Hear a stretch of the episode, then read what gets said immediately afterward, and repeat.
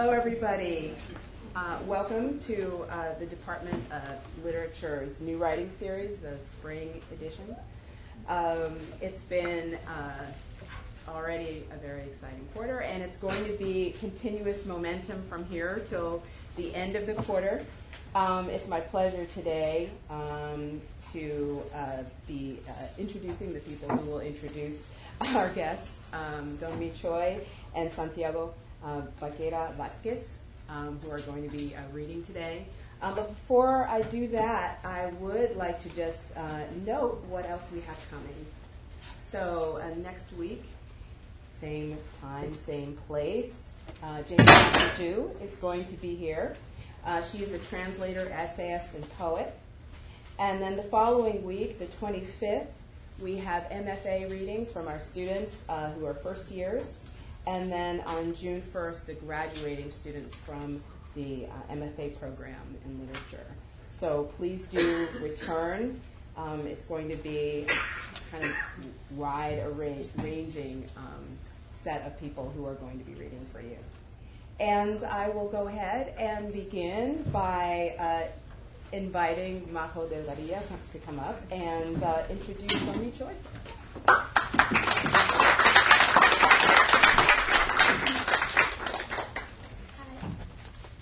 Can you hear me? Yeah. So, to begin our presentation, I must enumerate the many accomplishments of Mee Choi. She is the author of Hardly War by Wave Books, The Morning News is Exciting by Action Books, and she's also an award-winning translator of contemporary Korean women poets, Kim Hyesoon amongst them. Her most recent work includes the chapbook Petit Manifesto by Vagabond Press and a pamphlet, Freely Frayed, La equals Q, Race equals, equals Nation by Wave Books. She was born in Seoul and came to the US via Hong Kong and currently lives in Seattle. But to now actually introduce you to Don Mee, I must talk about how reading her has been discovering once again that there are no borders into what experience narrate in words. Reading her has shown me that her writing about South Korea, about her family, context, ways to understand the world, and about a particular time can be read here by me, a Mexican writer in the United States, and by you, whoever that you is. But reading her has also reminded me that there are very clear political, economical, and geographical borders present and shaping the experiences in the page. Maybe in no other way clearer than by thinking about the language in which we are reading her. In her writing, Don playfully brings complicated and uncomfortable moments to the reader. War is not only a context or a setting, but a choice that marks and claims a personal history. We move in and out of darkness, of gardens, of memories we scope into like voyeurs. In her poetry, her voice stands strong through mechanisms that embody this personal history, weaving it with very close attention to words, sounds, their remarks, and their connotation. That is to say that there is nothing accidental or innocent in her work. That is also to say that her aesthetic choices are political choices in the most poignant and direct way, never shying, shying away from, from confrontation and actually turning confrontation into a method. That is shocking her writing, but then again, that is shocking history. Don Mee is just an expert at interpolating the page, the reader, reality. To talk about her is to also talk about translation. The titles of writer and translator might sound like two different compartmentalized practices, but they are not, at least not in her work. To say that Don is a poet is to say that she is a translator, as it is to say that she's an immigrant, in her own words, a foreigner writing in English, and that makes us two right here, or probably more than two. Her approach to writing, then, brings the vulnerability to the reader not only through words and structure, but also through the choice of those words, through the untranslatable concepts that build realities that might make no sense in another language, through the experience of trying and trying and making language then a country that is never conquered, a country in which we are also foreign and equals. But if it is true that she feels that, and I'm going to uh, paraphrase her now, her primary technique for translation in her own poetry is failure, I am willing to fail with her. I am embarked on the adventure of exploring what failure sounds and feels like. I want to stumble next to her, to have my own words and context scram- scrambled by her writing, to reveal a story in a relationship to language that is altered, broken, remade, and therefore unique, owned. And now, without further ado, and with great pleasure, that I leave you guys with the lecture.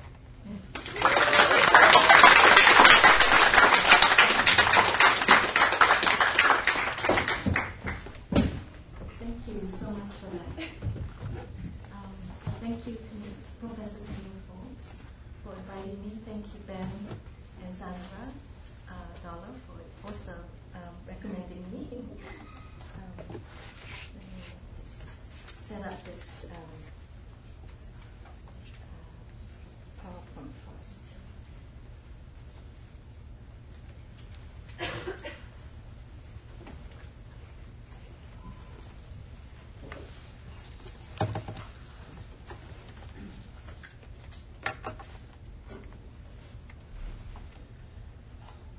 I'm just going to um, read straight and then I can tell you about the photographs for some of the poems. A little glossary. Niguk, Suguk, Muguk, Paguk, Eguk. Beauty, Guk. Hydrangea, Guk radish, gook, flower, gook, love, gook, mugunghwa, five petals, mugunghwa. Woe are you? It was hardly war, the hardliest of wars. Hardly, hardly. It occurred to me that this particular war was hardly war because of kids, more kids, those poor kids. The kids were hungry until we GIs fed them. We dusted them with DDT, hardly done. Rehabilitation of Korea, that is. It needs chemical fertilizer from the States, power to build things like a country. In the end, it was the hardliest of wars, made up of bubble gum, which GIs had to show those kids how to chew. In no circumstance whatever can man be comfortable without art. They don't want everlasting charity, and we are not giving it to them.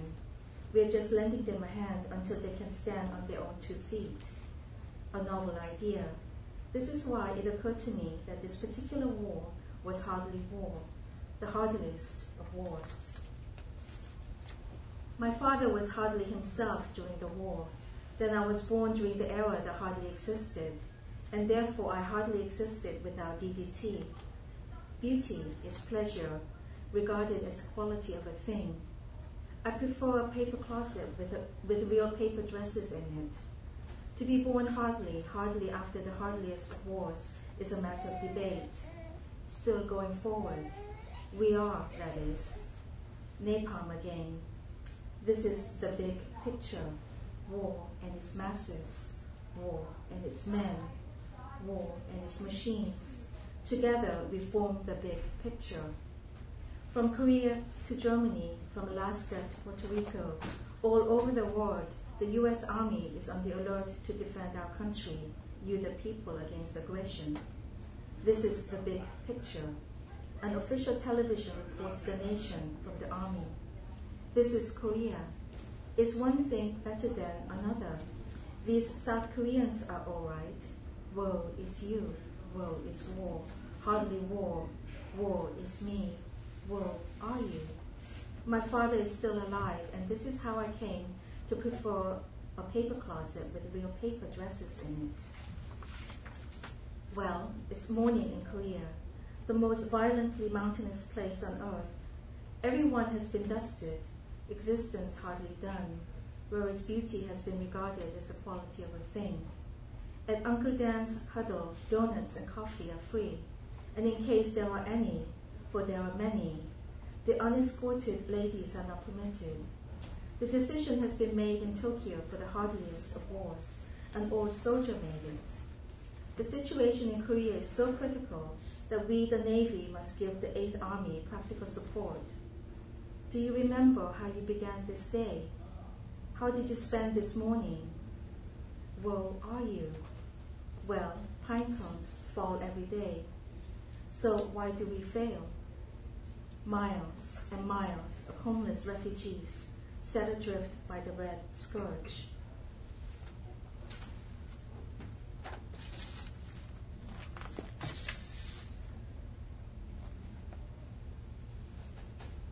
무궁화 꽃이 피었습니다. 무궁화 꽃이 피었습니다. 무궁화 꽃이 피었습니다. 무궁화 꽃이 피었습니다. 무궁화 꽃이 피었습니다. 1, 2, 3, 4, 5, 무 1, 2, 3, 4, 5, 궁 1, 2, 3, 4, 5, 화 1, 2, 3, 4, 5, 수 1, 2, 3, 4, 5, 국 I refuse to translate. I refuse to translate. I refuse to translate. I refuse to translate. I refuse to translate. Oh, over.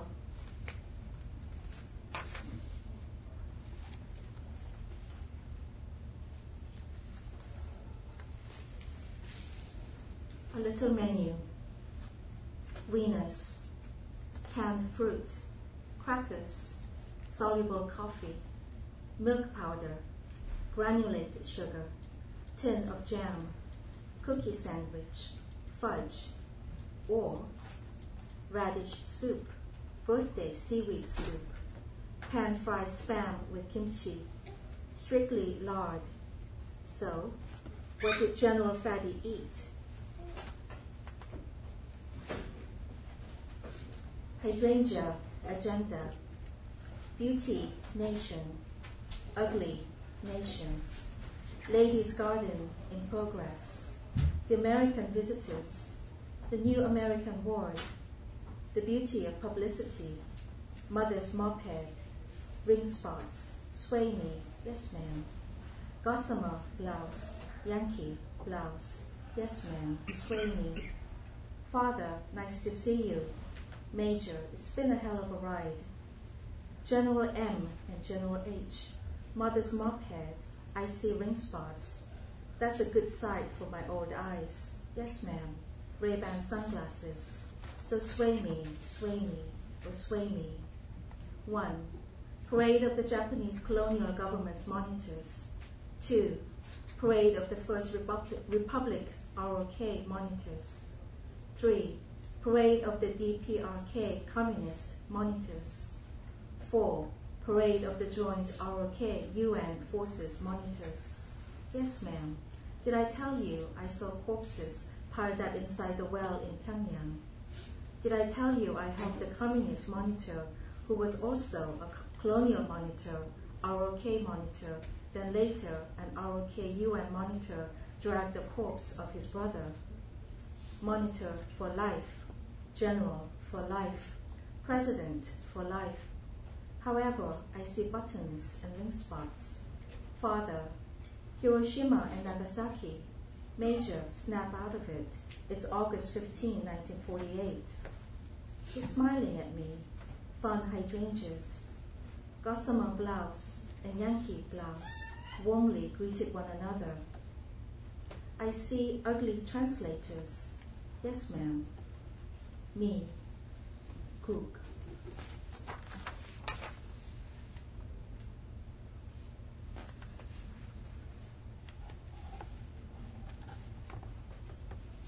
Suicide parade. Father, cyanide. Let's take a closer look at the most feared weapon used by the US in the Korean War a gelling powder composed of naphthalene and palmitate, hence napalm. 65% oleic acid plus 30% coconut fatty acid plus 5% naphthenic acid necessitates most arguably necessary cleaning, burning, necessitates gasoline and stirring, hence gas stir, which is to say South Korean laborers funnel napalm powder into gasoline tanks. Moisture is the greatest problem in mixing napalm. Rats dead without a mark on them, hence hardly. Wooden warehouses and thatched hut villages, common in Korea, were made to order for firebombs, as were Japan's wooden cities. Hence napalm and hence Gastor and the respectable distance of the planes maintains a gusto of ring spots, maintains Bomben brand shrimp fleischen, which is to say incendiary bomb shrunken bodies. So the story of napalm is still being written in Korea. Hence napalm plus hence Gastor, double hence, daughter, cyanide.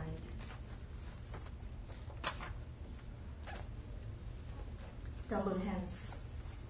Clozapine, clozapine, generic, available.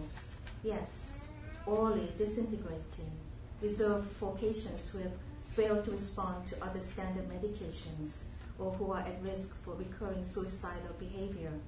Prescription, yes, should be kept below 86 degrees Fahrenheit. Dosing, dosing is increased slowly until the optimal dose is found. Animal studies suggest no important effects on the fetus. O fetus, fetus, slows the intestine, muscles of the eye and bladder, is drowsiness, is increased salivation, is heart rate, is headache, is tremor, risking, risking, can be used in pregnancy if the physician feels that it is necessary. Effects, effects, orally disintegrating, is secreted in breast milk, besides, besides, himself, herself, neverthelessly necessary, if the physician feels that is necessary, or tremor, tremor, going from a lying or sitting position to a standing position, that it is necessarily necessary, or milk, milk. Then I was ready to take flight through the only window in my attic room where I hid alone with a pouch of cyanide in my pocket, then practically flew across the neighbor's tile roofs, narrowly escaping capture by the pro-colonial communist democracy monitor for life. Then I narrowly narrated to my daughter a glass of water. A spoon quietly locked her door. Oh, narrowly, narrowly, necessary effects orally disintegrating the muscles of the eye and bladder. Oh, bladder, bladder, a condition in which the intestine stops working. Then I narrowly narrated to my daughter. Hydrangeas daringly salivating, saluting the lady's garden in progress, O beauty of publicity, then an increased risk of death for unclear reasons, a glass of water, a spoon, quietly locked her door, going from a lying or sitting position to a standing position, narrowly, necessarily.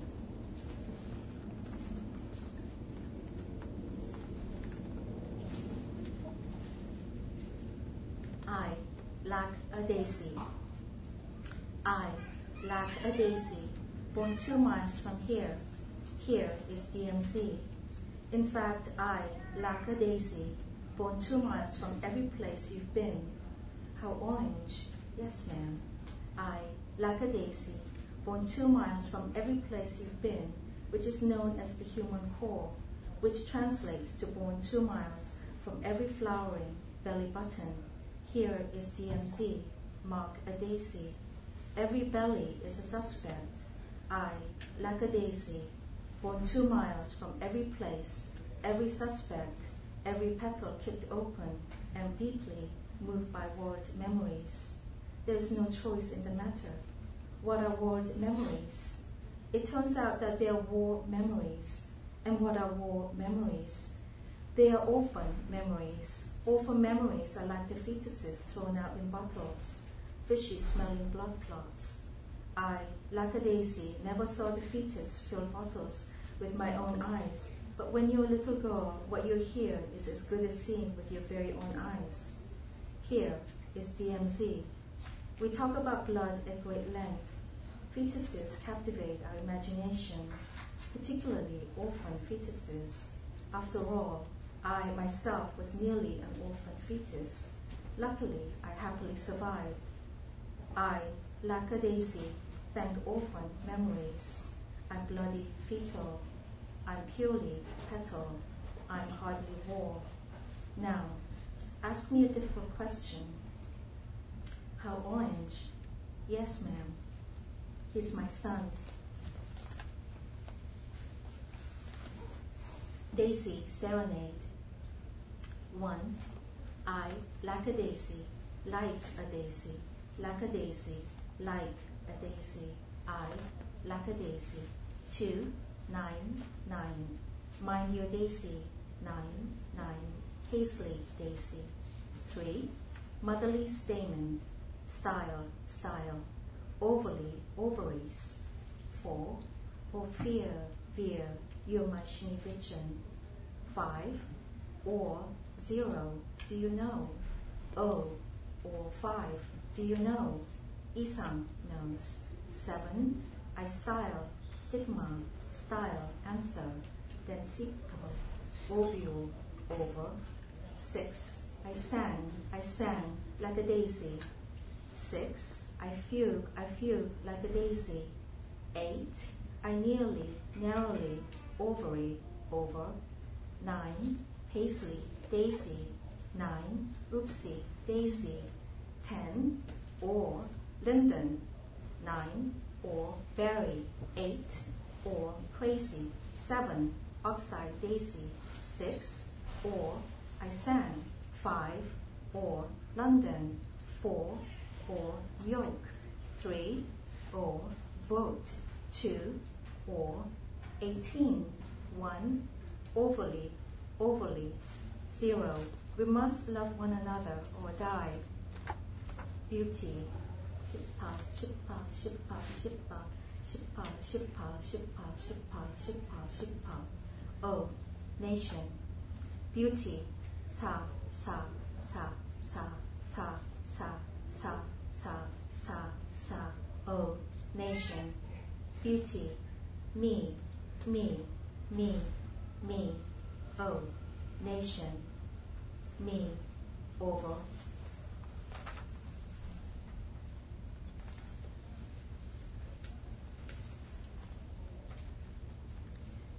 돈선, 돈나, 돈미 이 그림 엽서의 한국 모함이 바로 키티 호크라는 아주 큰 배다.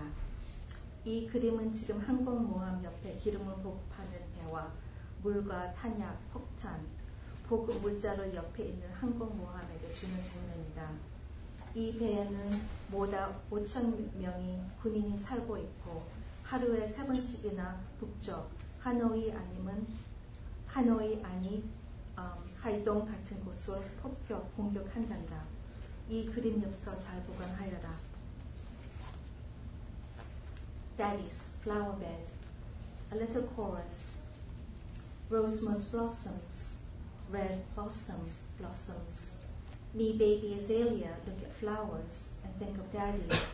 Miss you, Daddy. Daddy said to me, let's live together with flowers. But Big Kitty says to me, Translate me and I'll kill you. Apahago nahago bandan kopate. Rosemore's blossoms, red balsam blossoms. Me, baby azalea, don't want to live at all. Then place stamp here. Yes, daddy. To Hanoi or Haidong. Yes, daddy. Shitty kitty. Here comes Shitty Kitty en route to the Gulf of Tonkin or en route to a race riot. That is the question. And meanwhile, discipline is the keystone. And meanwhile, did you see on TV helicopters being ditched into the sea?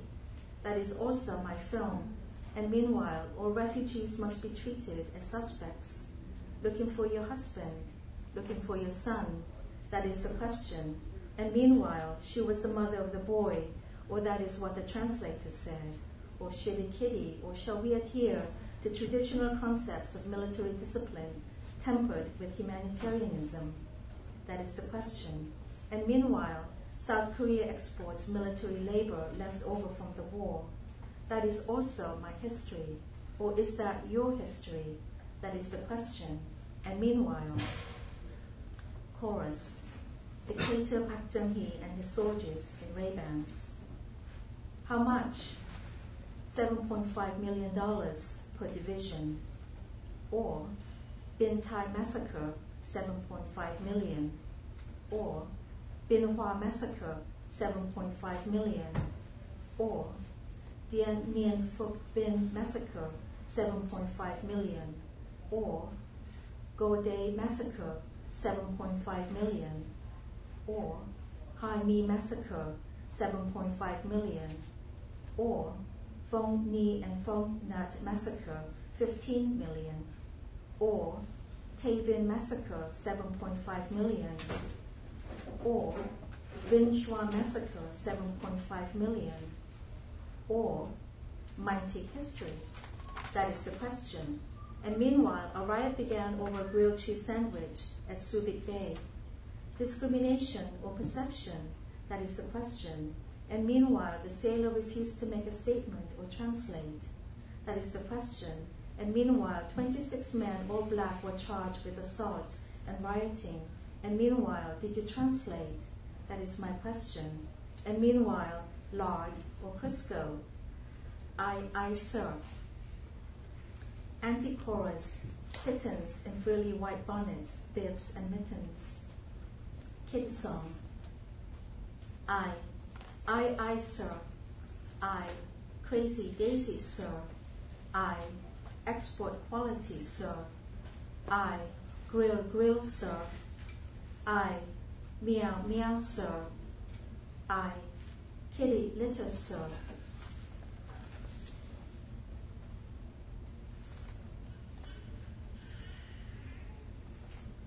Neo-colonies, colony. You provide the prose poems, I provide the war. I, I, sir. Me, translate, sir. Me, bin Thai. Me, bin there, sir. Me, bin Hoa. Me, bin Hai, sir. Me, Dien Nien Phuc Binh. Me, nine nine, bao bao, sir. Me, go day. Me, good dad, sir.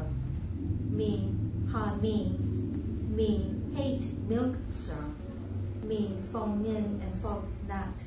Me, flunky and fuck that, sir. Me, tay vin. Me, terrible, sir. Me, vin chuan. Me, VC, no, sir. Me, tiger, sir. Me, owl. Kitty stew. Under the starry night, why, it's practically a jungle. Hello, fatty. Hello, kitty. Meow, I love spam. Spam patties, browned in lard or Crisco. Leftover sour kimchi. Don't be a pussycat. Jungle, water. Boil, boil. Yummy. Miss you, mummy. Oh, tremor, tremor. Going from a lying or sitting position to a standing position. Are you okay? All okay. I'm dreaming of a white Christmas, just like the ones I used to know, sir. Mugunghwa, sir. White horse, sir. Blue dragon, sir. May all your Christmases be white, sir. Walking, crawling, or growing, children listen where the treetops glisten. Search and destroy, said Subuk. Chorus of O. O dream, no face, just the wide open belly. O fetus in the split womb. O cut off the baby cord. O war, breast cut out and woman shot by ROK Marines. O U.S. Marines transport her to the hospital, but she died soon. O war, executed young women's bodies. O jungle leaves. or pregnant woman's forehead blown off. or fetus all alone. or dream, tiger teeth scrambled.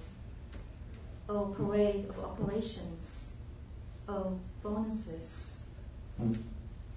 Operation Flying Tiger, sir.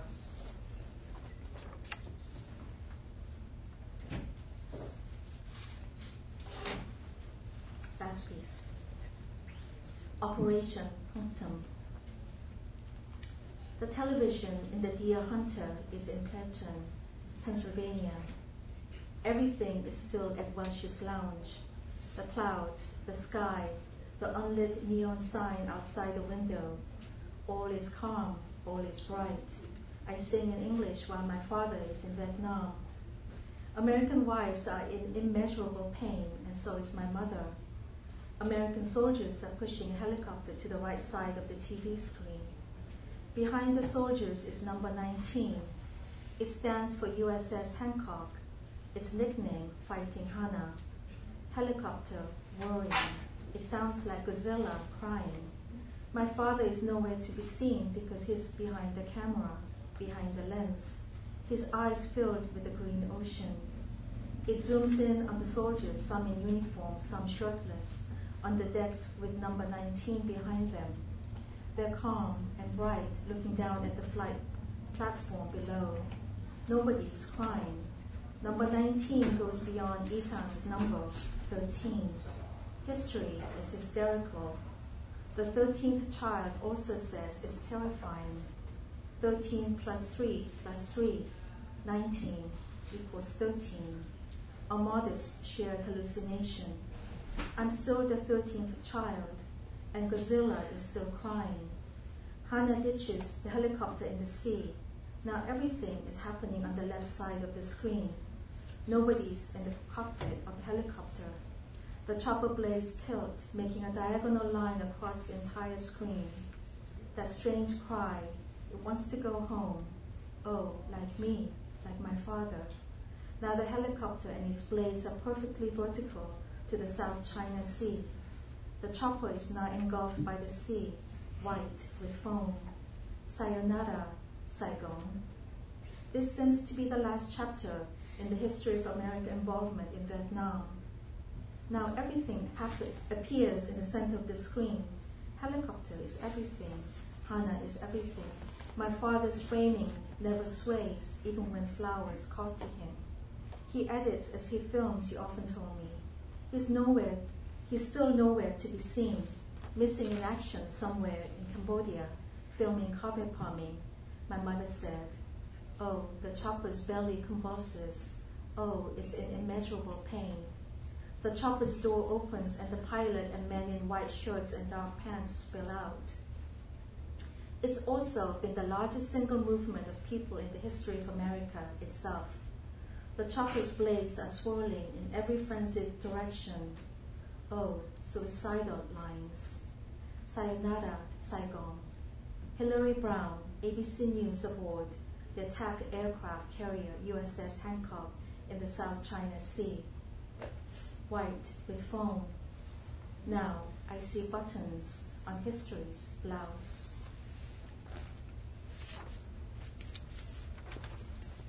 So I will go back. Um, oh, my, my friend, Felix. okay. So this photo, um, the one on the left, is um, taken by my father. He used a self timer, so he's on the left and with his two colleagues. Um, it was he remembers uh, taking this photograph uh, in November 1950. So that's um, you know a few months after the, uh, the, Korean War started in June 25th of 1950, uh, and it's the Taedong uh, River Bridge in Pyongyang, North Korea. And the photo on the right um, was taken um, on December 4th, 1950, by um, Max Desfor is called Flight of Refugees Across Wrecked Bridge in Korea. Um, the, the poem that, the second poem that I read, uh, Are You, I kind of, is a kind of a collage of some of the notes um, and stories that my father told me, and also um, notes that I took uh, from watching um, army footage about the Korean War, uh, Korea, the Forgotten War, and um, some lines that I picked up um, from a postcard. Um, so beauty is pleasure regarded as a quality of a thing is by Sant- Santayana, and um, in no circumstance whatever uh, Can Man Be Comfortable Without Art is by Ruskin. Um, this photo is um, it is from the U.S. National Archives, and um, I think U.S. Soldier took it. It was uh, taken in 1951.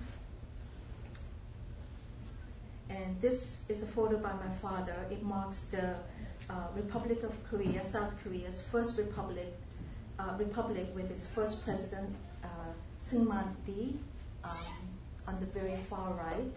He was handpicked by the U.S. Um, so next to him is General MacArthur and General Hodge. Um, I believe General Hodge was um, running the military government uh, from 1945 to 40, uh, 48. And see, this is just kind of a cut up of all the photos that I made. Um, the photo on the left is by my father that he took um, in Vietnam at the uh, at the demilitarized zone, and then the photo on the right is from um, Lyndon B. Johnson's presidential campaign ad against Barry Goldwater, 1964. Um, and this is a Kitty Hawk postcard my father um, wrote uh, to us um, but he never mailed it. Um, and this is from from um, from the Vietnam Veterans of Korea website. Um, you provide the prose poems. Uh, it's from Citizen Kane, film 1941. Um, and White Christmas was played on Armed Forces Radio to alert U.S. personnel, foreign nationals, and at-risk Vietnamese to be ready for evacuation from Saigon during its fall in April 1975. And some of the names of the divisions, uh, uh, Capital Division, Tiger uh, Division, um, Blue Dragon, these are all names of the uh, South Korean uh, troops. Um, and they were responsible for um, many massacres of civilians um, in the Binh Dinh uh, province Um so that is photo taken as my father's friend, I can't remember, his, sorry, I forgot his name, um, took a photo of my father that was in Saigon, outskirts of Saigon, um, in May of 1968.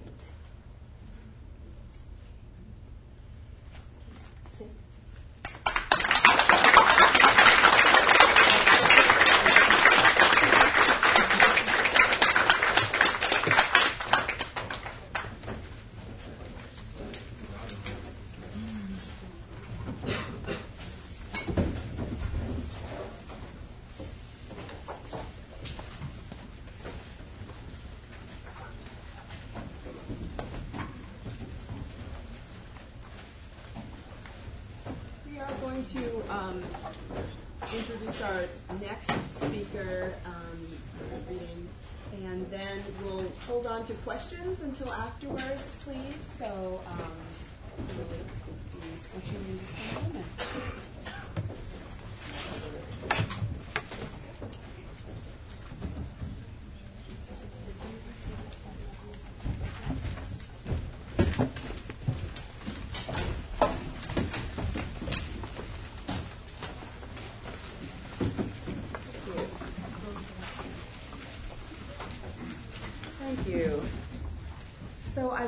Want uh, to invite Miguelito Solis to um, come and introduce our next speaker.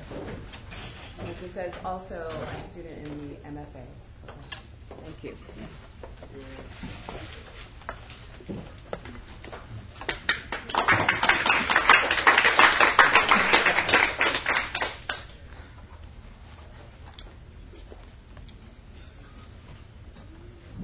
as a kid, we used to make the one hour drive to Chico once a week to buy groceries and return stacks of books to the Butte County Public Library. In the summers, we would spend the hot afternoons swimming in Big Chico Creek before driving back to our home in the foothills of the Plumas National Forest. I would watch out the window as John Deere tractor sales lots became rolling grassy hills and as volcanic stone masses became thick with manzanita and ponderosa pines. But this wasn't the only landscape I considered home. My other home was in Oaxaca, Mexico, a place radically different from Butte County in culture, politics, language, and environment. Little did I know, I wasn't the only one puzzling over the compared complexities of these exact same landscapes and eating peanut butter and jelly tacos. At the time, my family was attempting to run a Mexi hippie homestead in the foothills of the Sierra Nevada. Unrepentant border crosser Santiago Vaquera Vasquez was completing his Bachelor's of Arts at Chico State University. An ex DJ, writer, painter, and academic, Santiago received his doctorate in Hispanic languages and literatures from UC Santa Barbara. His writing has been published in anthologies and in multiple, con- in multiple countries, and he is the author of four collections of short stories Algún día te cuento las cosas que he visto, Luego el silencio, One day I'll tell you all the things that I've seen, and El Lost and Found, and, and El Lost and Found, which just came out uh, this year. Uh, it was published by Ediciones Suburbano. He is currently an assistant professor of creative writing and Hispanic uh, Southwest literatures and cultures in the Department of Spanish and Portuguese at the University of New Mexico. In his fiction, Santiago's characters stand in awe of radio song juxtapositions and the bittersweet frustrations of love that refuses to settle. The voice of Santiago's writing is earnest and minimalist. Santiago's work draws from a rich palette of imagery, geography, and themes. It is his heartfelt attempt to paint a picture of what it means to grow up and grow old inside a multicultural reality that, like a fractal, is ever unfolding into new and more complex permutations. Please welcome Santiago Vaquera Vasquez.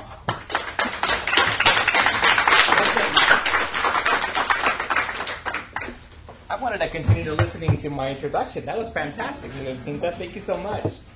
Uh, thank you for the uh, for the lovely invitation. I'm glad that you're uh, you're out here on a uh, Wednesday afternoon, uh, and uh, it's fantastic to be here in San Diego.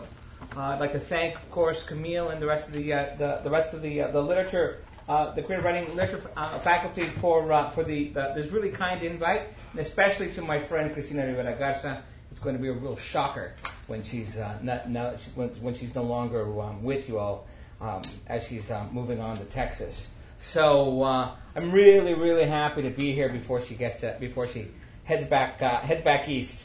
Um, I'm going to read a couple of things. Uh, I'm going to do a, something from the book. I have a few copies over there. Uh, this is my first book in English. I write primarily in Spanish. I'm a Chicano writer originally from California. Grew up and born and raised in Northern California uh, outside Chico. Um, as I used to tell people, used to tell people, I'm just a Chico Chicano from Chico, and uh, and the um, and but I used to live in Santa Barbara, and I have family in uh, in the in San Diego and in um, and in uh, Mexicali, right? So, uh, but I currently live in New Mexico. As I often tell my uh, my students in in Turkey, right? It's when I tell them where I live, I say, you know, it's Breaking Bad land. So what I'm going to do is I'm going to read a, uh, a, short piece from the book. One day I'll tell you the things I've seen. As I said, it's my first book in English. It's the first. Uh, I, I, self-translated uh, the stories, and that was an interesting experience. Uh, and this is a piece called Sleepwalker.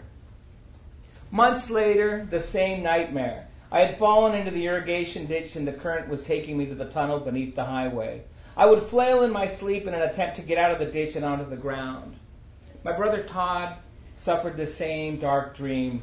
There were nights when I would wake to hear him thrashing in his bed, raising his arms, diving under the covers, grabbing a pillow, and then breathing deeply, knowing that he had saved me.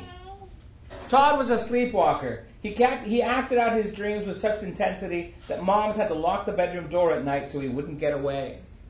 For years, I lived these dreams too because we shared a room. He would kick the air, applaud, act out scenes from Star Wars, shit like that. One night, Moms forgot to lock the door and he walked outside, and I followed.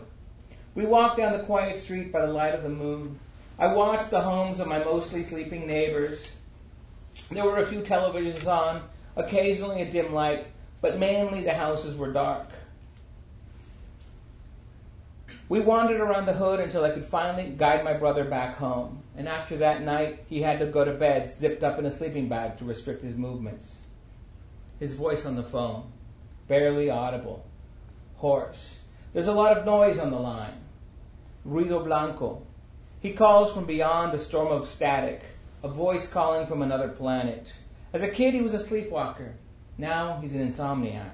I can see him standing there, whispering to me on the phone. He's too thin, his gaze distant and blank. I know that he is nervously scratching at the scars that mark his arms. He's telling me about his trip to Soledad. I look out the window. Snow. His voice coming from across 3,000 miles of continent and three time zones. He in San Francisco, I in Hanover, New Hampshire. A storm of ruido blanco between us, his voice scrambled in the night world. There's a, vo- there's a photo of us together taped to wall, the wall of my dorm room. We're standing on a hill. Beyond it, behind us are the ditch and the, and the orchard. And he was dressed in that style he brought back with him after his first year at Cornell. Khaki pants, iron flannel shirt buttoned to the top, shiny calcos. No one could understand why he returned with that moda, that very East Los look, an urban SoCal cholo look showing up in rural northern Califas. Me, I'm in my usual uniform of jeans, black t-shirt with the Green Lantern logo, and scuffed Nike shoes. He went to Soledad because they said he'd find her father there. I never understood why he insisted on looking for that cabron. Maybe he thought he could save him. Thought it always been that way, looking for damaged people to save. Maybe he thought he could save himself in the process. And one morning, Todd walked out of the camper where he was crashing and headed for the nearby hills. The insomnia made everything more intense. The colors, the sky, the landscape, and, and a stop sign captivated him. Dark stains appeared to be eating the white STOP. The letters slowly dripped down into the red and mixed with the stains. They meant something dark and horrible. Freaky ese. I touched that sign and felt an odd vibra. Neta, brother. I felt like those manchas sensed me and began to move toward my fingers. I lifted my hand and, I don't know, I felt something strange. A heavy sense of cansancio. I fell asleep right there. He says all this and then sighs. He dreamed. He was sitting beneath the stop sign when Dad drove up in a black car. Doc Todd stood up and called to him. No response. The car moved forward, heading towards the hills, and Todd began to began to give chase, yelling yelling out his names. He couldn't catch up though. He slipped and fell beside the road. I woke up when I hit a rock. I stood up. I was alone in the hills, scratched up, bleeding from one of my knees. And? And nothing. Nada. I walked down the hill to the camper, never found our dad. I always arrive five minutes after he leaves. The only thing I find is his echo. A long silence. I hear someone asking my brother something. No response. And then I hear him sigh deeply. I saved you, brother. Do you remember? That time you phoned to the acequia? Of course. Maybe, ta- maybe tal vez I'll save you sometime, I said. Doubted, ese. I doubted a lot. Check this, brother. Check out what I'm going to tell you. Are you ready? Tell moms that I know how this will end. What? Ruido Blanco on the line, coughing, the hoarse, whispered voice that comes from a long ways away. I know how this will end. And then silence. I'm left holding the phone. There's wind, static. I close my eyes and I see the stop sign, the melting letters, the dark stain, the echo of a person who could no longer be saved. So, uh, I, I, I, write primarily short stories, uh, as I, I, think it's because I'm mainly a man of short breath. Um, I've been working uh, on a book uh, of longer stories, uh, and what I'm going to read is uh, just uh, an edited version of, of one of the new pieces that, that is about a family, and it's about travel and migration, and a brother and a sister, a sister who has died, and a brother is trying to figure out why um, why about uh, trying to figure out about her life. But that piece is this piece that I'm going to read here is sort of is marginally um, connected to that larger story, and it's titled um, Amnesiac.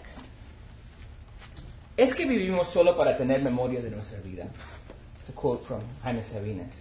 Year 15. It was what you find in that book of poetry by Jaime Sabines that brings it all back.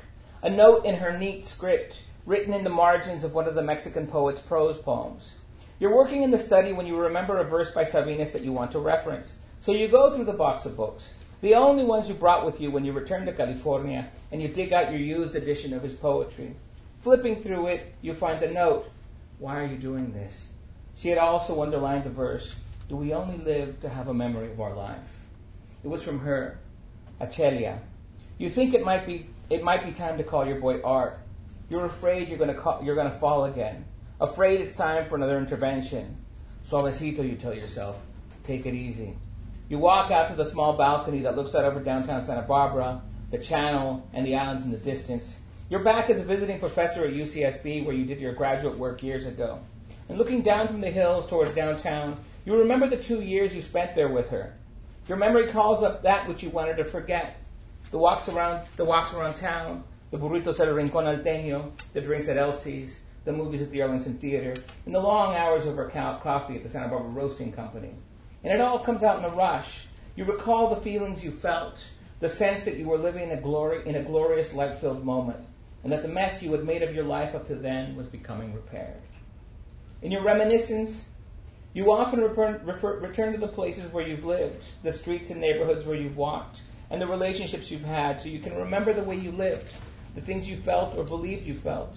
Sometimes you'll pull up those memories and look at them in the safe light of distance. But when it came to Achelia, you knew that the only way to get over her was to lock her memory up into a strongbox and bury it deep inside you. You reach for your phone about to call your boy Art, Chicano Art, as you always call them. but you pull it down and walk back into the house. You walk into your home office and look at the postcard you keep tacked to the wall. For the last six years, wherever you've lived, you always carry it with you because you received it from Art. And after that weekend, after that weekend years ago, all it says in, is that old Mexican proverb, no hay mal que dure cien años, ni pendejo que lo aguante. What's that mean? One of your first year undergrads once asked when he saw it hanging on your office wall. There was no pain that lasts a hundred years, nor a fool that will take it, you responded. It never occurred to you to return to the memory of Achelia Cardenis. There are certain things that you strive to keep buried in your past, secret even to yourself. But sometimes things come back. You should know that by now. If it hadn't been for that short note written in her hand beside a poem about, beside a poem from, by Jaime Sabines, your own recollections of her and you would not have started up again. Year one. So you're out on a Saturday night with your girl Malena in Istanbul. Homegirl is from north of Sacramento, from a small farming town in the valley. Like many in that part of the state, the town has a, sm- has a sizable Mexicano population working in the orchards and the fields. Her life was one of fiestas at the farmhouses where the kids would run to the fields or the families would sit around roasting a pig or making carne asada around a big grill. There were, there were the occasional quinceañeras where the local community would come out to celebrate, bailes on a Saturday night after a long work week, and church on Sunday mornings. A heavy life of experiences punctuated by the occasional tragedy. Raids in the orchard by the migra, fights at the end of a drunken evening, deaths from heart attacks, drowning in the drownings in the irrigation ditches, or death from heart, from a broken heart. It was a constant pouring in and pouring out. But she and you and your friends didn't see it that way. What you all saw, what you all felt, was a boring life in a small town that, that felt isolated from just about everything. And Malena wanted a change. Your town of one stoplight, too many churches, and an equal number of bars was too small for everything she imagined in life. And so she left California and moved to Turkey. When you all heard her plan, you were all like, ¿Qué, qué? Turkey? Damn, that's far. What's a little Mexicana from, from a farming town in Califas going to be doing in Istanbul? As soon as you can make it work, you got to check it out. Course, as soon as the news gets out, her mom and, and, and her tias headed straight over to your place. Tonto, you tell yourself, should have kept the trip secret until you were on the plane. And so that's how you end up you end up carrying a bunch of stuff from them tortillas, chiles, shit like that. They're all worried that Malena can't get real food in Turkey. You almost have no room for your own stuff. Your mom tries to be helpful. Years of packing a car to the roof for trips to Mexico have made her a master at the game of packing Tetris. She's a believer that, that if there's an empty space, no matter how small, that means she can pack one more thing. One time, you watched her pack the, pack the car for a you watched her pack the car for a trip to visit the abuelos. She sat your little brother in the back seat, then packed around him. Whenever you had to stop for food, bathroom break, whatever, you had to unpack the car to get your brother out of there. Anyway, you're packed when you're, you're overpacked when you head out.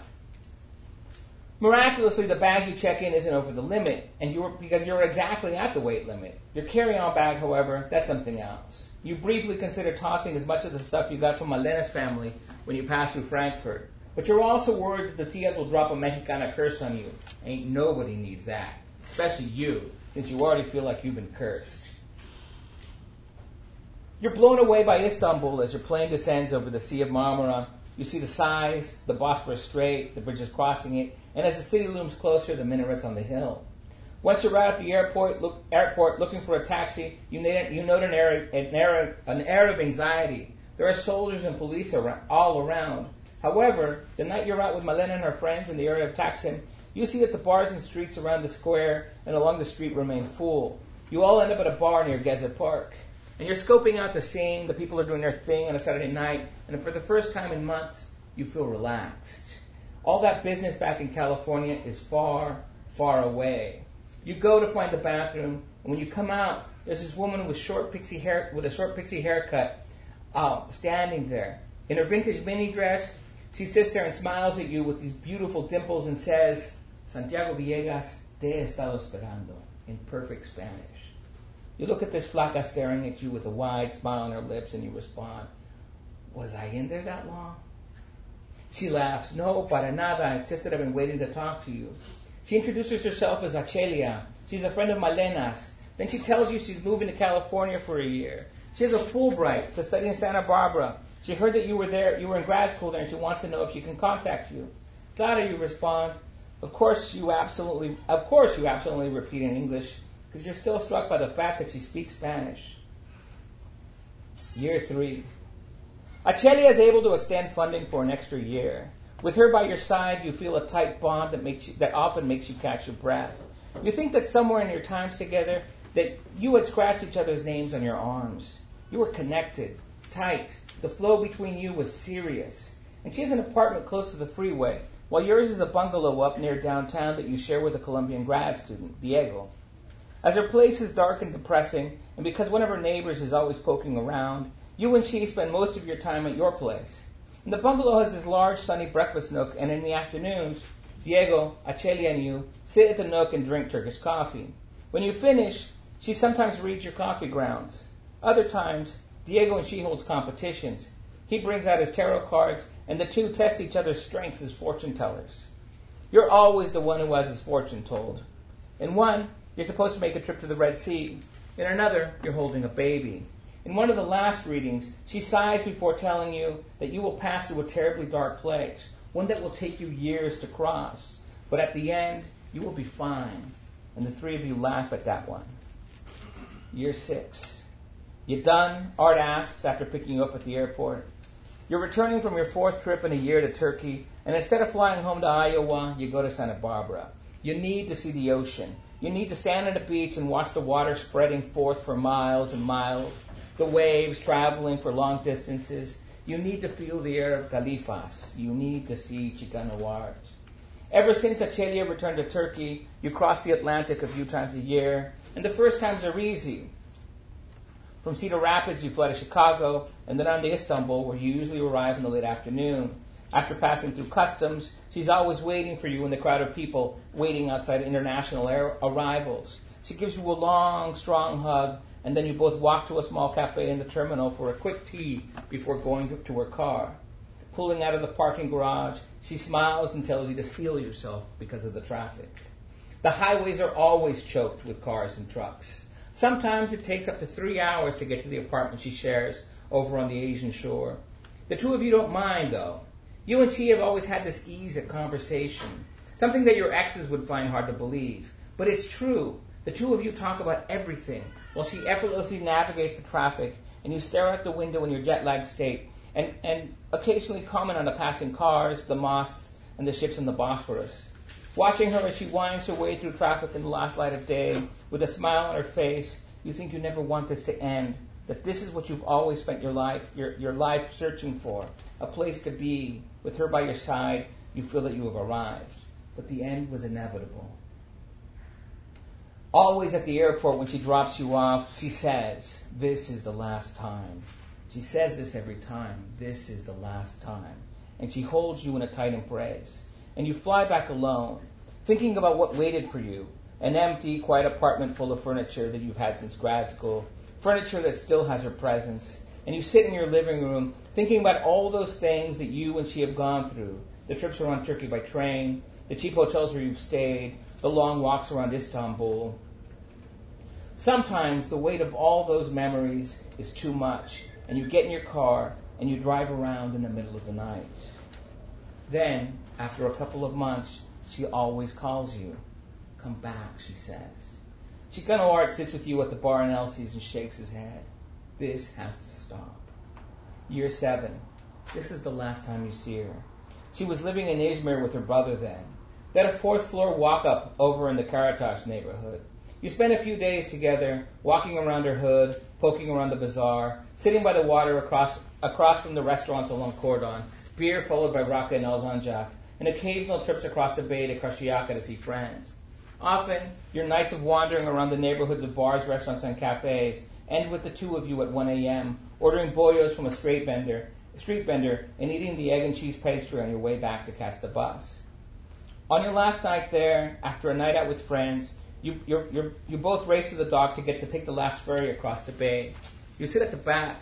It's a bitter cold night, and she's bundled up in a dark coat and red scarf. Her hair is longer then, and it blows in the night wind. She looks at you and gives a sort of half smile, but there's a look of sadness in her eyes. You want to hug her, to take that sadness off her and bring it into you, but then it hits you. This is the end. This is the last time. Look at me, Achelia tells you the next day when the bus pulls up. bus to the airport pulls up to the stop. Look at me, she insists. Everything is going to be all right. Then she holds you tight and buries her head in your shoulder. Year nine. What can you say about the years since you last saw her? How can you describe the months, the weeks, the days of pacing, the sleeplessness, the drives around Iowa City in the middle of the night? What can you say about how you became a ghost, a specter haunting the city, hoping for a return to life? How can you talk? How can you talk about trying to keep your life from unraveling? At some point during a particularly long, cold winter, you consider driving out into the woods beyond the Cedar River and just sitting in your car. You think about driving out to the Sutliff tra- Tavern. You remember the one time she visited you. You had brought her to the tavern one night, and the two of you sat on the abandoned bridge over the river, listening to the frogs and the water and the wind passing through the trees. You think a few times about that drive in, into the woods. You want to find a space where the woods are thick, some place to park unnoticed.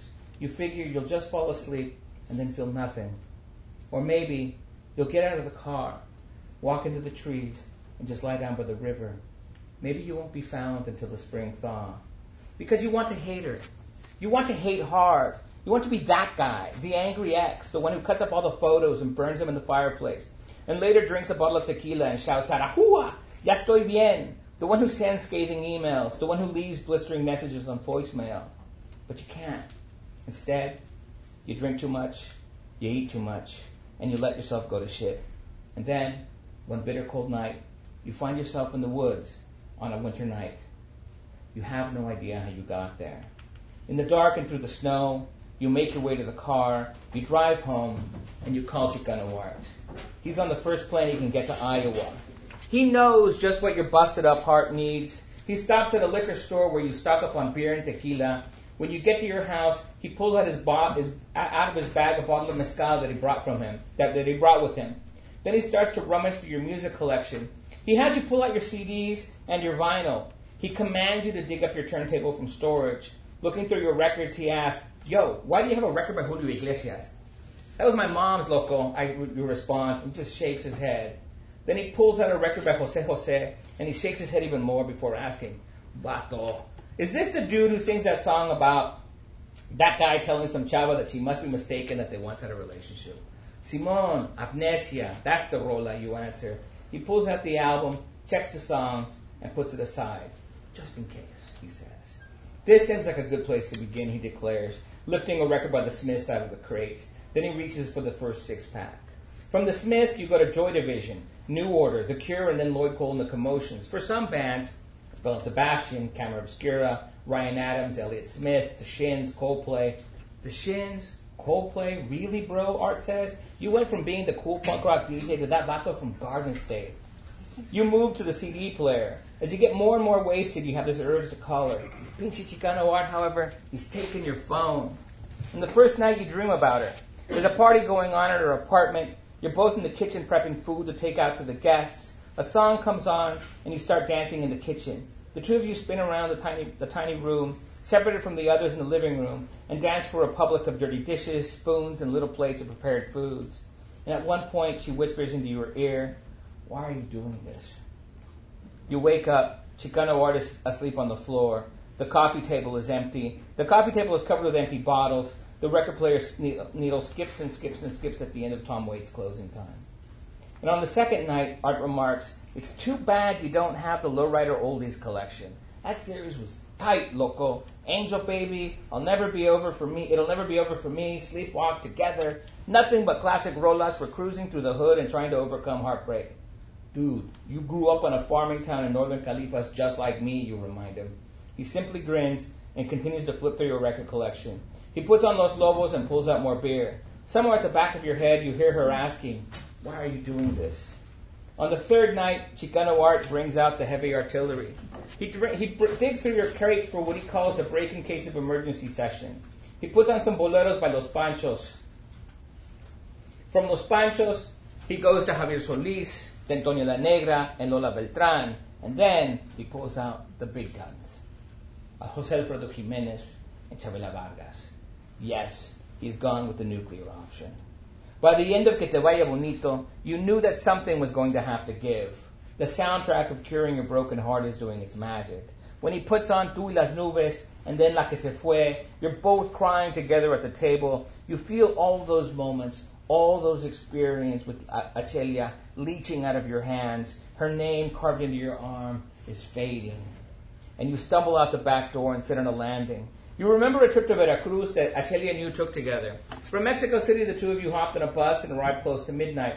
Exhausted from the long trip, you made your way to the Central Plaza. There was a major pachanga going on. A group of students from the Tec de Monterrey had just arrived. They hired a norteño band and went directly to the plaza to have a party because they had to get the desert out of their system and forget the hours and hours of bus travel. You needed that too.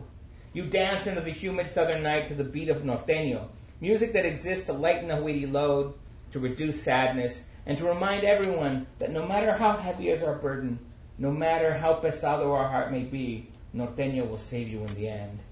Veracruz heightens the senses, colors, emotions, everything, and all of this is almost too much, Achelia told you as she looked out over the Zocalo. Everything is so much more. The music hits harder, the heat is heavier, and after a few days together, you send a postcard to the friends in Northern Califas where she writes, Here we are, Veracruzan. You remember that postcard, signed by the two of you after a drunken night in Veracruz. You look up at the morning sky. In that moment, you realize that this is it. After so many years, this is how you lose her. The sky is growing brighter. Soon the sun will rise. You look out over your backyard buried under fresh snow. You stand up carefully, holding the memory of that postcard and that trip to Veracruz. And then you seal it all and bury it deep inside you, along with everything else that's related to her. That stuff happened. Those emotions were lived. But that is all in the past. You wait for the rising sun, knowing that you are going to be fine. Gracias.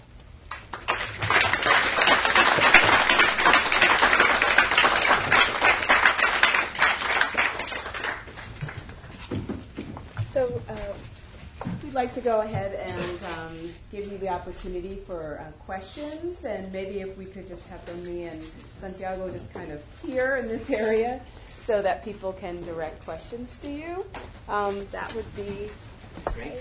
Ideal.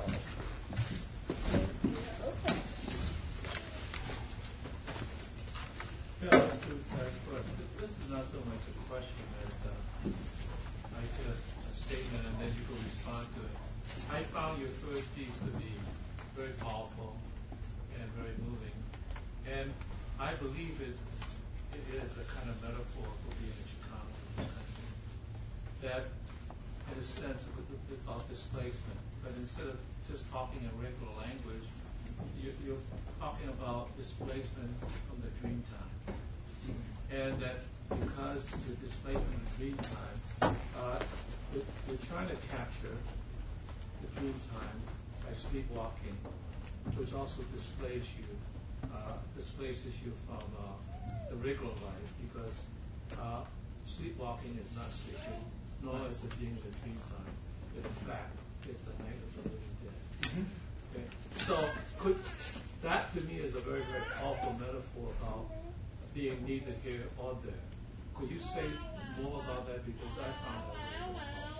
Well, thank you very much for that comment. Uh, yes, in fact, uh, I write a lot about relationships because um, I often say that I'm um, I often say that I'm an unrepentant border crosser, right? and because I spent my life crossing borders. My my parents you know, crossed over uh, a few crossed over a few months before I was born. So I often say that I was hecho Mexico, but born in the USA, Eh, and. Um, and, and, and for me, writing about relationships, different type of relationships, in this case, relationships between brothers, is, um, is a type of border crossing. Um, because this is ultimately what it comes down to, right? How do we connect with another? Uh, and, and so, yeah, I think in a, in a much larger um, uh, sense, right, it is this, this, this, this, um, this feeling of connection that we as Latinos and and people of color in this country that is off that in a country that is often marginalized us, right, feel this this disconnection. How do we connect across um, uh, uh, languages and class situations, right? So I think that those are. I think I, I, I, I, what I try to do is I try to distill right a lot of these these questions that I that I often teach right into uh, into into my writing. So yeah, thank you for, very much for that for that question. I'm usually I give really long responses and. I have a much longer one, but I'm not, I, we, we have a time issue here. We can continue talking about it because I think it's, it's very important.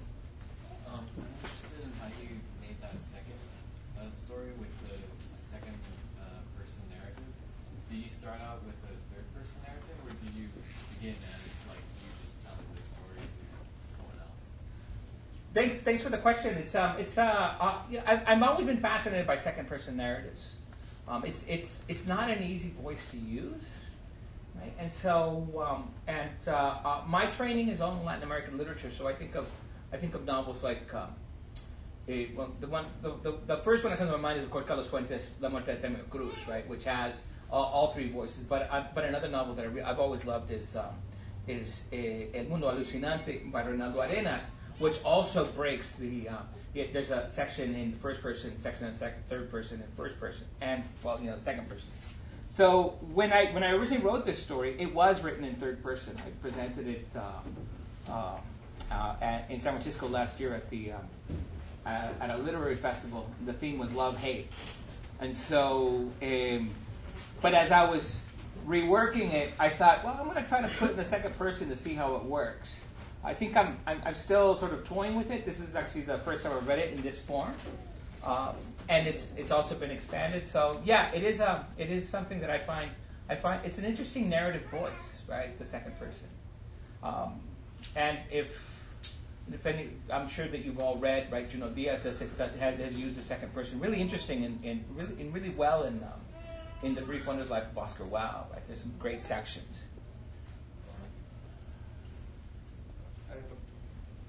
So I have two questions, maybe one question. Um, so the first, you mentioned that you self-translated. Uh-huh. Um, so I'm in that same process right now, and I found how do you avoid, or if you find it valid, like the part of editing as you're translating, or like how do you separate the writer from the translator, so to speak? This is the difficulty, right? I talked about this yesterday in um, in, in Christina's class, right? I mean, because ultimately, eh, for the longest time, I had, uh, as an academic, my, my, my scholarly work was in English, but my creative work was in Spanish, and I had sort of this idea that somehow, right, English was my Spock language, right, the language of rationalism, and right, and uh, and, and Spanish was my creative language. And so when it came down to starting to translate uh, and breaking breaking those boundaries, what I found was that I started I started um, uh, rewriting, right, and I'm not um, I, as a as a translator, especially as a self translator, I I, I think. Uh, I think I'm more like George Lucas with, with, with Star Wars, right? I mean, you, you start rewriting and changing things. Uh, the, the difficulty is, of course, right, once I, I ended up rewriting the story into English or retranscribing it in English, I would have to go back into Spanish and change that too. And then I would make other changes in Spanish and then go back into English. And it becomes a, becomes a, a, a terrible dialogue, right? It's, at one point you have to say, okay, enough. Um, but it is, it is, a, um, it's, I think it's if, if you're bilingual and you have and you can do it, I think you should because I think it's a really great experiment in, in looking at how uh, how each of the languages that we carry how they work on different on different levels. So, sorry. Second part to that, um, Okay. now that you mentioned it, is the idea of the, the use of Spanglish in your text. Uh huh. And um, do you feel that that's like a sort of like a political obligation, or did it come naturally, or is it like a mix of both?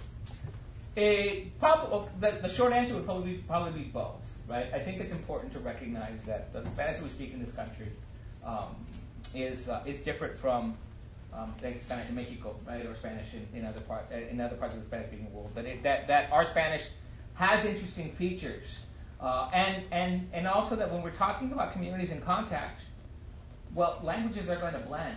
And so I'm a, I'm a huge fan of Spanglish. In fact, I've, I, I, in my classes, I, I, I, I say, you know, the, the official languages in, in, my, in my classes, I teach in Spanish at, um, at UNM, University of New Mexico, and the first official language is Spanglish, and then Spanish, and then if they really are suffering, then they go into English. Right? But I, I, think it's, I think it's important to, uh, to emphasize the, um, the reality of those of us who, who've grown up in, in, in a in, in language contact with other, with, other, with other communities. So when I travel, I do a lot of do a lot of travel uh, to, to Europe and, and to um, and to Turkey uh, recently. Uh, I often ask about these kinds of questions, right? Does do you mix, and how do you mix, and what does it mean? So uh, again, short short version, right? It's a it's a mix of both, right? It's a political reason, it's part, but also part of me. It's, a, it's an identity reason. I have a question that's probably directed to both of you. I'm thinking about translation, but um, in particular about the use of the archive, which might be a little bit Right. more uh, oriented towards um. But thinking about um, there's this kind of question of what to translate and where to leave those kind of gaps, and then particularly with the archive, having this kind of recognition that there's a kind of official history which the Nat- National Archives tends to tell, and then a kind of more personal history that with with sort of materials that are kind of also family um, materials. And I wonder how you kind of negotiate that in particular when you're um, working on your uh, writing, how to integrate that, what to privilege, as you're thinking about these different kinds of uh, archives as well. Um, well, this um, Hardly War, I the official um, um, the official narrative about the Korean War is that that the U.S. Uh, saved us from communism, um, but that's you know. So I was trying to go um, to write against um, that official narrative, and um, by um, infuse, uh, incorporating my father's you know personal experience of the war, and um, and also what I know that what that how that war really began and what the, the political and historical reasons for the war. So um, so I. I yeah, I, I incorporated some of the, the images, archival images, as well as some of the official sort of the military narratives, um, as well as uh, some of the propagandas um, uh, in the book, but to sort of um, not repeat those narratives, but to sort of expose them for what they are. Um, I don't know if that answers the question. I wonder about the, the, the family materials, how that, you know, how you kind of handle that incorporation in terms of the personal that takes you kind of um, beyond, not only into the counter narrative of the official story, but also that kind of the element of how that fits into your own family narrative. Um, I know. I think that was more came intuitively. Um, because I, my father wrote me like 100 pages by hand of his, the very first month of the Korean War, what he did and what he was doing, what he saw. Um, and I kind of put it aside for about 10 years. I, I didn't really do anything with it. I just kind of came back to it, read it several times, and then I'll just forget about it. And so it just kind of it took time, um, and also um, it took also time for me to understand how war has shaped me, my own life, because all the wars that my father saw and documented that was part of his job as a, a photographer and also a photojournalist. Um, but how wars really impact us on a very personal level. Um, so that's what I was exploring through use of the family um, uh, material, more personal material. And I, really liked I really like that as, the, the, that aspect of your work. I mean, the um, especially the one poem where you where you where you where you um, um, spoke in Korean, and, and, at the end you said, "I will not translate. Mm-hmm. I will not." Translate. I really love that aspect, right? Because it, it really it, for me it plays on this question that I often have, right? Of where do I draw the line? When do I drop into Spanish? When do I drop into English? And, uh, and, and, and how close can we get, right? Because in what, what language then, which language, in which, which, is a, which of our languages is the, our language of secrets or our language of family, right? I don't want to go into the, into the Richard Rodriguez public-private thing, right, with, with, with Spanish. But I, I think that there is something to be said about languages, how we hold, how we hold language dear to us, right? And so, uh, what can be translated, how can and how can how um, and how can we approach that sort of that absence, and how can we say that, that, that how can we speak to that gap? I think that was really really fantastic. I think this may have to be our last. Yeah, Ms. Choi, uh, I, I want to compliment you, and I want to use a baseball metaphor. I mean, it seems like you use the Korean War as a kind of, you know, relief pitch picture to come in and set up in let's say the eighth, the seventh, eighth inning, and then the Vietnam War is a closer. Uh, because you you talked about the Korean War as the, the non-war, the almost war, the war that wasn't, but in fact it was very much a war. And you also show that suffering, and you also show that in fact napalm became the infamous thing that happened in Vietnam. So that set up allowed you then to move on from the non-war, in quotes, and with irony, to, to the real war in, in, Vietnam, and then we get the full impact of that. And in relationship to, you know, like President Johnson's picking the daisy, I thought that was a, a, a very interesting insert in, in, in juxtaposed to that. So using it as a setup, that, that worked beautifully. Thank you everyone for coming. Please um, feel free to uh, look at the books, and if you wish to buy, you can do that uh, right now. Thank you. Thank you.